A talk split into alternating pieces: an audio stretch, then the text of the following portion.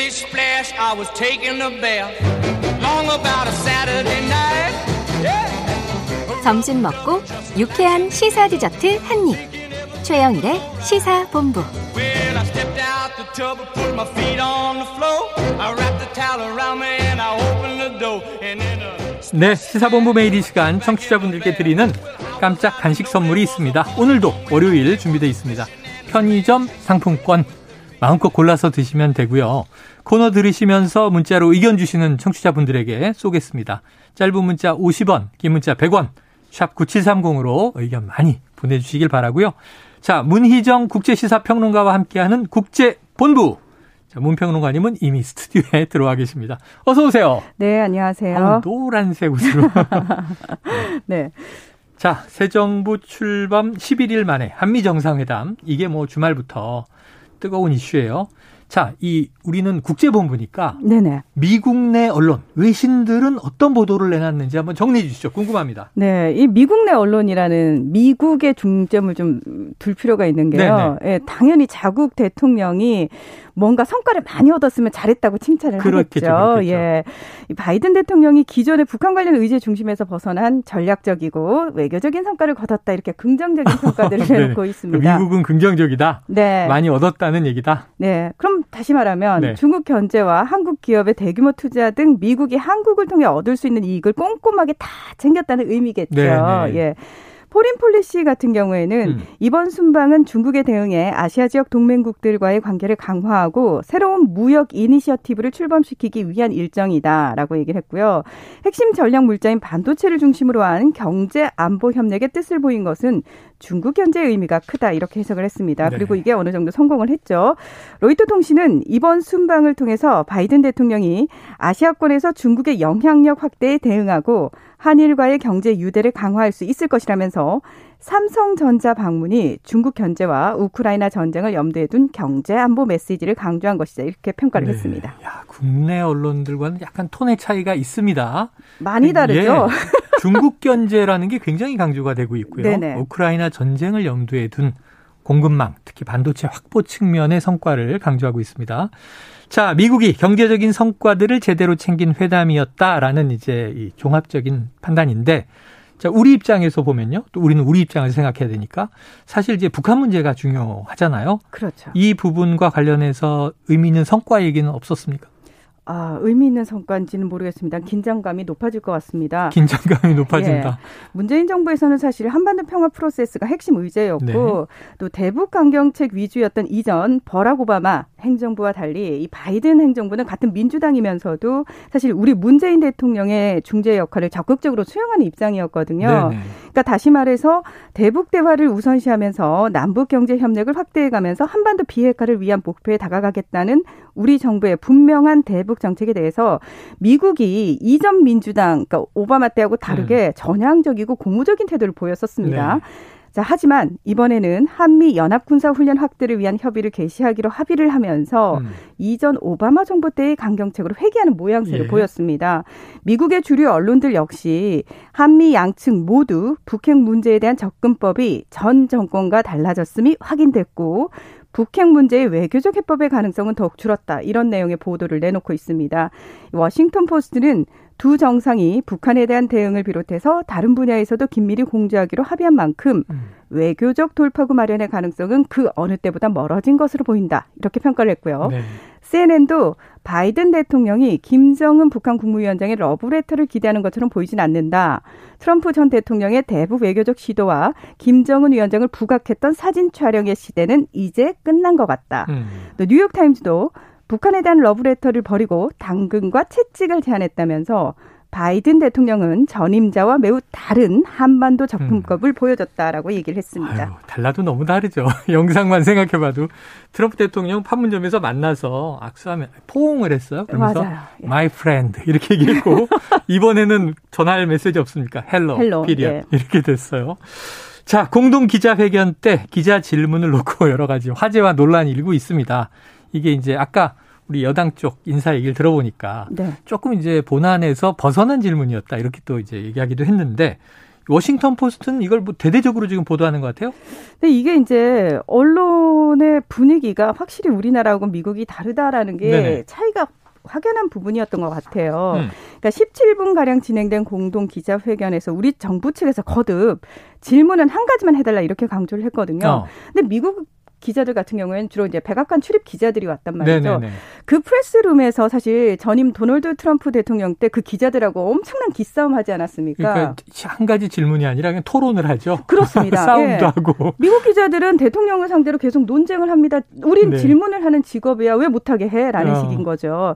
그러니까 게다가 이 바이든 대통령도 질문을 더하지 못하게 하는 우리 정부 측 태도가 좀 이상했는지 음.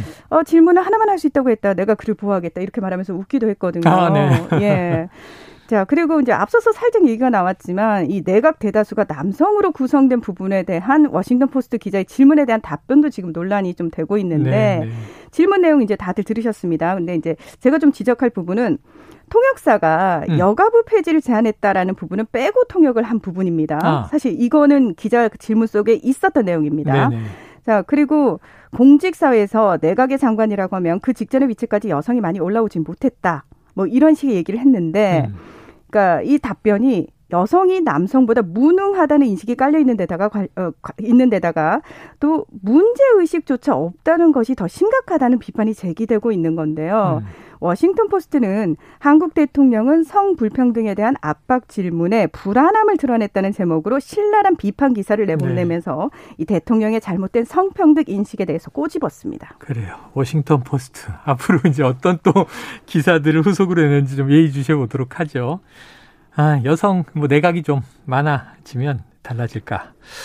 자, 바이든 대통령이요. 이제 일본으로 갔잖아요. 일왕 면담을 시작으로 방일 일정을 시작했는데 네. 자, 오늘은 이 기시다 총리와 회담이 예정돼 있다고요? 네. 그 열한 시 오십 분쯤 시작이 됐습니다. 이제 주된 내용은 앞서서 이제 미국 언론이 계속 얘기한 중국 견제겠죠. 예. 그리고 또 하나가 중국 견제에 일본이 아주 열렬히 동참하는 조건으로 음. 아마도 일본은 네. 방위력 강화와 관련된 얘기들을 미국과 좀 많이 하지 않을까 이런 부분이 좀 예상이 아하. 되고 있습니다. 예, 사실 일본 같은 경우에는 지난해 시월 말에 그 중의원 선거에서 이제 총리 선거에서 기시다 후미오가 뭘 얘기했냐면 적기지 공격 능력 뭐 이런 표현을 음. 썼어요. 이건 무슨 얘기냐면은 이제 일본은 공식적으로 군대가 없습니다. 네네, 그렇죠. 그렇죠. 그럼에도 불구하고 사실은 싸움을 할 수 있는, 전쟁을 할 수 있는 전력을 보유하고는 있죠. 그렇죠. 예, 자위대란 네네. 이름으로 보유를 하고 있는데 그게 이제 헌법상 사실은 위배된다는 얘기도 워낙 많고 네.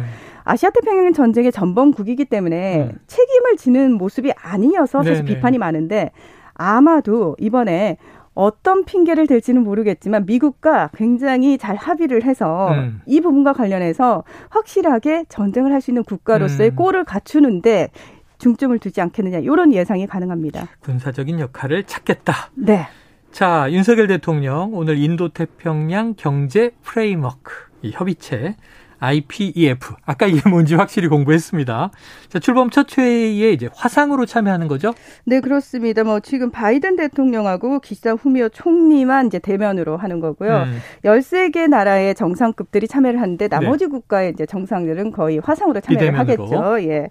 자, 일곱 번째로 이제 발언을 한다고 하는데 왜 우리가 쿼드라고 있지 않습니까? 네네. 뭐 미국, 일본, 호주 그리고 인도가 인도. 함께한 이건 아시아판 나토라고 그래서 안보 동맹이에요. 아. 근데 이번에는 사실 경제 안보 플랫폼이거든요. 네. 근데 이게 겉으로 보면 되게 좋은 말이 있어요. 네네. 동남아시아 국가들을 이렇게 잘 묶어가지고 예. 굉장히 서로에게 이익이 되는 방향으로 음. 이제 뭐 어쨌든 그 시장 규모, 규모 시장 자체가 커지면 좋은 네, 거 아니냐라는 네. 식으로 얘기를 하고 있는데 사실 내용을 좀 들여다보면은 이게 철저하게 중국을 배제시키기 음. 위한 협의체라는 걸 알 수가 있습니다.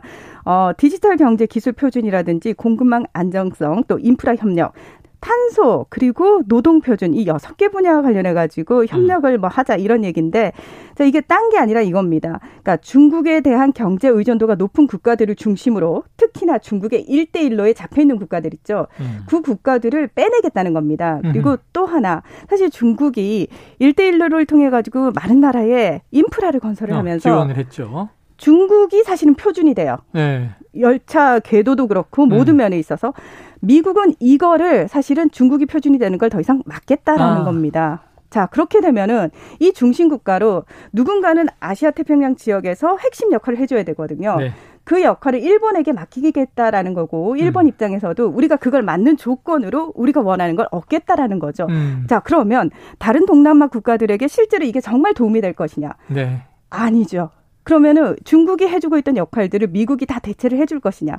사실 그러진 않거든요. 음. 그래서 다른 동남아 국가들은 실익이 없을 것 같다라는 얘기를 많이 하고 있고, 네. 우리 역시도 자칫 일본의 들러리가 될 가능성이 크기 때문에 굳이 여기에 음. 들어가야 할지에 대해서는 좀 신중해져야 될 필요가 있겠다, 이런 생각이 듭니다. 네, 뭐 지난 정부, 이번 정부 아이피에프에 참여한다라는 기조는 결정한 거기 때문에. 결정하는데 아까 김준영 교수의 이제 해석이 있었습니다만 이 안에서 실리적인 우리의 역할을 다해야 한다. 이건 우리가 지켜봐야 될 대목입니다. 자, 호주는 구 년 만에 노동당 총리가 선출되면서 정권 교체가 있었다라는 뉴스가 있는데 오늘 시간이 다 돼서 국제본부 여기서 마무리해야 되겠네요.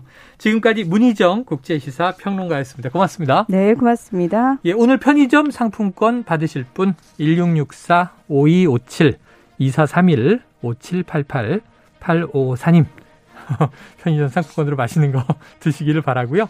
오늘 최영일의 시사본부 준비한 내용 여기까지입니다. 저는 내일 화요일 오후 열두 시 이십 분에 다시 찾아뵙도록 하겠습니다. 지금까지 청취해 주신 여러분 고맙습니다.